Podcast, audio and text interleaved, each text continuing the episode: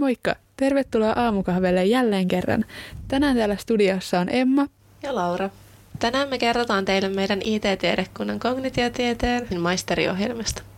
Kannattaa jatkaa kuuntelua, jos olet miettinyt alanvaihtoa tai vaikka siirtymistä toiseen opinto-ohjelmaan joko toisesta yliopistosta tai meidän IT-tiedekunnan sisällä. Jokaisesta maisteriohjelmasta löydät oman jaksonsa ja lisäksi tietojärjestelmätieteestä, tietotekniikasta ja koulutusteknologiasta löytyy tietoa kandijaksoista. Jyväskylän yliopiston informaatioteknologian tiedekunnan tutkinto-ohjelmat löytyvät opintopolusta hakutermillä ITJKL ja sieltä kannattaakin tsekata ajantasaiset hakuohjeet ja valintakriteerit. IT-tiedekunnassa voi tosi helposti vaihtaa opinto-ohjelmaa, eli jos kandin jälkeen huomaa, että joku toinen tiedekunnan oppiaine vaikuttaisi mielenkiintoiselta, voi hakea sellaisella konseptilla kuin monikärki kandilla toisen maisteritutkintoon. Se siis periaatteessa tarkoittaa, että kun täytät tietyt valintaperusteet, voit siirtyä tiedekunnan sisällä suoraan kandista toiseen maisteriohjelmaan, kun mihin olet valittaessa saanut opiskeluoikeuden. Ei siis tarvitse käydä pääsykokeissa. Maisteriohjelmiin tulee opiskelijoita tosi erilaisista taustoista ja kaikille on kyllä paikkansa tässä tiedekunnassa. Maisteritasolla ehkä korostuu, että IT-alalla toimiminen ei ole pelkkää koodaamista, vaan on monia tapoja yhdistellä erilaista tietämystä IT-alaan.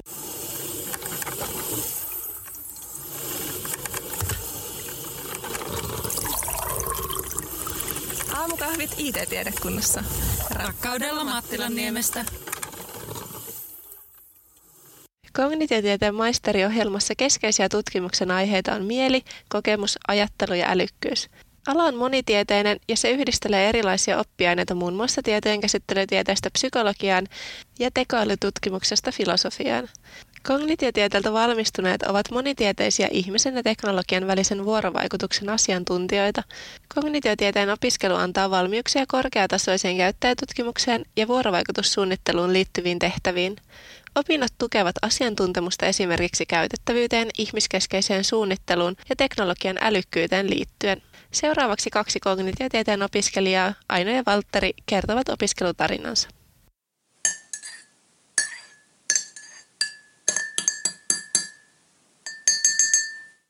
No mä oon Aino Leppänen ja oon tosiaan kognitiotieteen maisteri opiskelija ja tässä graduvaiheessa oikeastaan menossa, että et, et, tuota, loppupuolella opintoja on. Mä olen Valtteri Järvinen, ensimmäistä vuotta kognitiotieteellä. Voitte tähän alkuun vaikka kertoa, että mitä kognitiotiede teidän mielestä on ja miten olette päätynyt opiskelemaan sitä?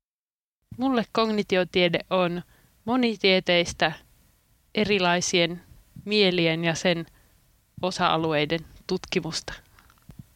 Tuo aika hyvin tiivistää kyllä, mitä, miten se voisi niinku tiivistää. Et tota, siinä, on, siinä on niin paljon asioita, että kannattaa ehkä lukea asiasta enemmän, että tota, oikeasti ymmärtää, mitä kaikkea tähän sisältyy, koska mäkin aloitin vaan siitä, että mä haluan toimia ihmisten kanssa ja sitten tehdä niin kuin vaikka parempia käyttöliittymiä, mutta sitten kun lähtee, niin siellä on voi, voi niin kuin alkaa vaikka mallintaa ihmisen mieltä tai tehdä, tehdä vaikka niin kuin AIta tai mitä, mitä tahansa. Että tässä on niin kuin oikeasti tosi laaja skaala niitä asioita. Eikä meistä kaikki ei voi oppia kaikkea, niin me tarvitaan näköisiä ammattilaisia myös tulevaisuudessa kyllä sitten. Juuri näin. Mm, mun päätyminen kognitiotieteelle alkaa ehkä jo vähän niin kuin nuoruudesta. Et tota, mä oon aina ollut hirveän kiinnostunut teknologiasta ja siitä, miten se toimii, mutta tota, mä päädyin aluksi tietotekniikalle sitten opiskelemaan, koska mä ajattelin, että siellä totta kai teknologian kanssa ollaan tekemisissä. Ja tota, mutta sitten se ei jotenkin tuntunut ihan omalta alalta, että, että tota, siis se on mielenkiintoista ja siinä on paljon asioita, mutta tota, se ei ollut sitä, mitä mä just halusin tehdä. Et tota, mä halusin enemmän semmoista niin kuin, ehkä jopa sosiaalista kontaktia ihmisiin enemmän kuin sitten niin kuin, NS niin kuin ihan rakentaa sitä teknologiaa silleen, öö, esimerkiksi niin kuin koodaamalla. Et tota, mä halusin olla niin kuin selvittää sitä, miksi, miksi teknologia kannattaisi tehdä enemmänkin niin. Ja tota, mä päädyin sitten itse kirjoittamaan kandin ja saavutettavuudesta, eli siitä, miten rajoitteiset käyttää esimerkiksi verkkoa. Ja tota, se on nyt oikeastaan ollut siitä lähtien sitten semmoinen mielenkiinnon kohde enemmänkin tällä kognitiotieteelläkin. Joo, no mulla oikeastaan se, mikä kiinnitti huomioon, niin oli toi kognitiotieteen monitieteisyys, että on aina ollut laajasti kiinnostunut hyvin monenlaista eri asioista ja, ja on opiskellut tosi monenlaisia eri ä, oppiaineita, tietojen käsittelytieteestä filosofiaa ja kirjallisuuteen ja suomen kieleen. Ja, ja, ja tota, sitten kun me tutustuin enemmän kognitiotieteeseen, niin, niin tuntui vähän semmoiselta, että palaset jotenkin loksahtelee yhteen. Että niin kun tuntui siltä, että, että täällä me voin oikeasti hyödyntää kaikkea, mitä me on tehnyt aiemmin. Ja se, se tuntui ihan selkeältä ää, sen jälkeen. Ja en ole kyllä sen jälkeen katunut, katunut päätöstäni hetkeäkään. Entä millaisia taitoja kognitiotieteen opiskelijalla olisi hyvä olla? Kyllä mun mielestä yksi keskeinen ää, taito kognitiotieteessä on kyky kiinnostua erilaisista elämän osa-alueista ja, ja ää, pysyä uteliaana ja avoimena eri asioille. Et, et tota, kognitiotieteellä opiskellessa tulee kyllähän selväksi se, että ei voi ennalta tietää, että, että mitkä asiat on oleellisia jonkun tietyn asian ratkaisemiseksi. Ja, ja sen takia siitä on hyötyä, jos pystyy pitämään mielen suhteellisen avoimena. No, tähän uteliaisuuden ja yleisesti kiinnostumisen niin kuin lisäksi niin tärkeää on oppia uutta koko ajan, koska on paljon asioita, mitä me voidaan ajatella sille ihan niin kuin tällaisella maalaisjärjellä ja kehittää, mutta tota, toisaalta se ei taas sitten aina riitä, koska meidän pitää kuitenkin oppia sitten hyvin laajasti kaikesta asioista, että niistä voidaan oikeasti tehdä sitten jopa ihan niin kuin kunnon, kunnon juttuja. Että esimerkiksi kun mennään sitten jonnekin neurotieteeseen ja tämmöiseen, niin ei se riitä, että me vaan ajatellaan, että ehkä se toimii näin kuitenkaan sitten. Joo, kyllä myös semmoista kriittisyydestä ja kriittisestä ajattelusta on paljon hyötyä monessakin suhteessa. Että on kyllä ihan samaa mieltä sun kanssa siitä. Millaista on teidän opiskelija-arki? No mun arki on kyllä aika vaihtelevaa. Että mulla on hyvin monenlaisia erilaisia kursseja ollut ja on, on menossa ja toisaalta sitten riippuu tosi paljon siitä, että onko kyseessä nyt joku vaikka parityö, missä toteutetaan joku isompi kokonaisuus vai, vai niin kuin yksilötyö, missä perehdytään enemmän kirjallisuuteen vai, vai mistä on kyse, niin, niin tota, se kyllä rytmittää sitä arkea aina tosi eri tavoin. Mutta mun arki on sellaista, että se on ihan mukavaa. Siihen voi olla hyvin tyytyväinen. en muuttaisi mitään. Mun arki on tällä hetkellä ollut aika tasasta, että me ollaan ollut silleen aika vähän jopa luentoja, että se on enemmän ollut nyt tähän mennessä itseopiskelua. Mutta mulla on ollut kyllä muutamia kursseja, missä on ihan tarvinnut oikeasti ryhmätyötaitojakin kehittää. Ja esimerkiksi ennen tätäkin nauhoitusta, niin tota, mä olin justiin toisessa palaverissa Discordin kautta puhumassa mikrofoni kotona. Et opintoihin menee aika suuri osa arkiajasta kyllä, mutta tota, hyvin paljon riittää kyllä aikaa sitten omille harrastuksillekin, että on ihan, ihan tota sellaista elettävää arkea. Jep, välillä on semmoisia rutistuksia ja sitten välillä on vähän aikaa perehtyä kaikki omiinkin mielenkiinnon kohteisiin ja etsiä vähän vaikka graduaiheita tai muita.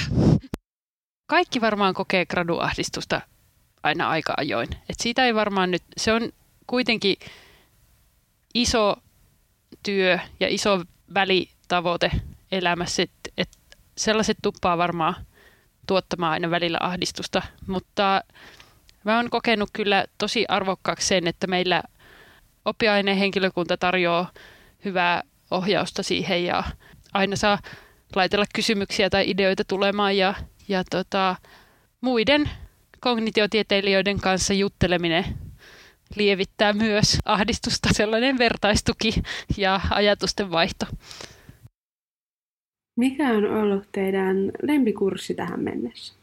Mun on vähän vaikea valita lempparikurssia. Niin mä oon ollut kyllä um, tyytyväinen aika moneen niistä, mutta ehkä sellainen, mikä oli mieleenpainuva kokemus, niin oli toi isompi vuorovaikutussuunnittelun kurssi, missä just toteutettiin uh, itsenäisesti korkealaatuinen käyttäjätutkimusalusta loppuun. Ja, ja se kyllä siinä oppi jokaisesta työvaiheesta tosi paljon. Jos pitää valita joku, niin mä otan ehkä sen.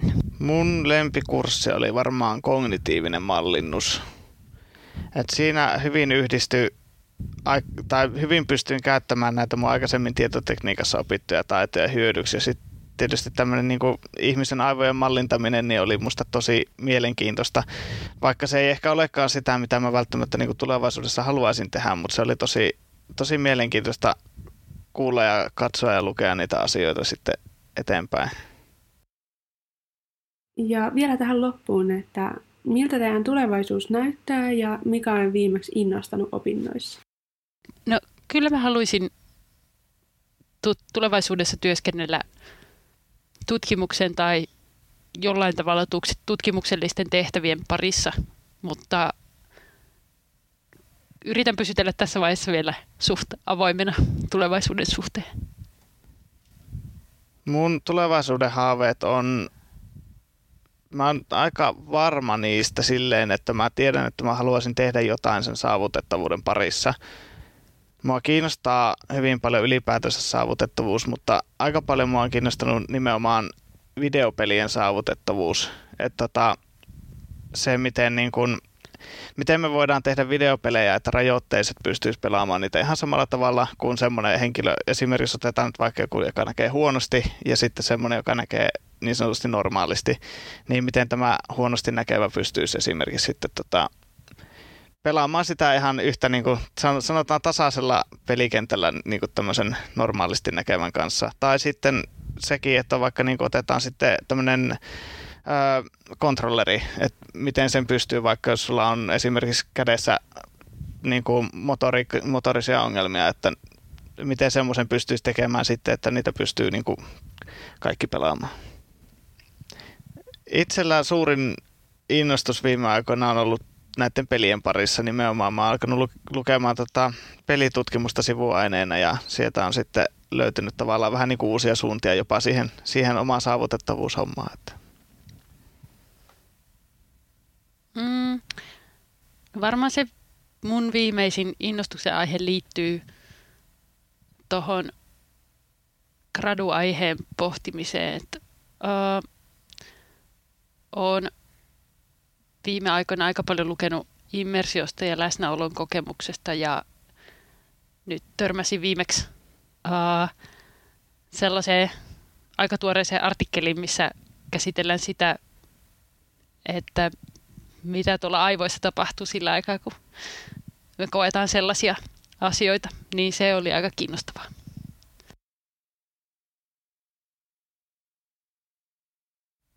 Jos yhtään mietit, hakemista, niin hae vaan, koska tämä ala saattaa yllättää hyvin myönteisesti siinä, että miten se liittyy esimerkiksi sun tämän hetken työtehtäviin tai aiempiin opintoihin tai muuta, että et välttämättä edes hahmota sitä vielä, miten hyödyllistä tämä tulee sulle olemaan.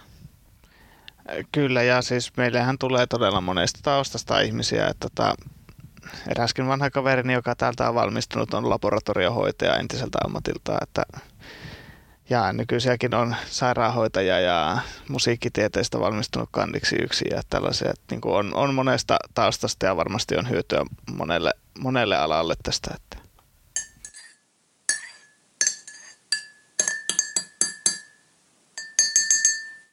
Jos sulla on jotain kysyttävää kognitiotieteen maisteriohjelmasta, meidät tavoittaa Instagramissa at jyu.it tai sähköpostilla itcrew at jyu.fi. Palataan taas ensi jaksossa. Moikka! Moi moi!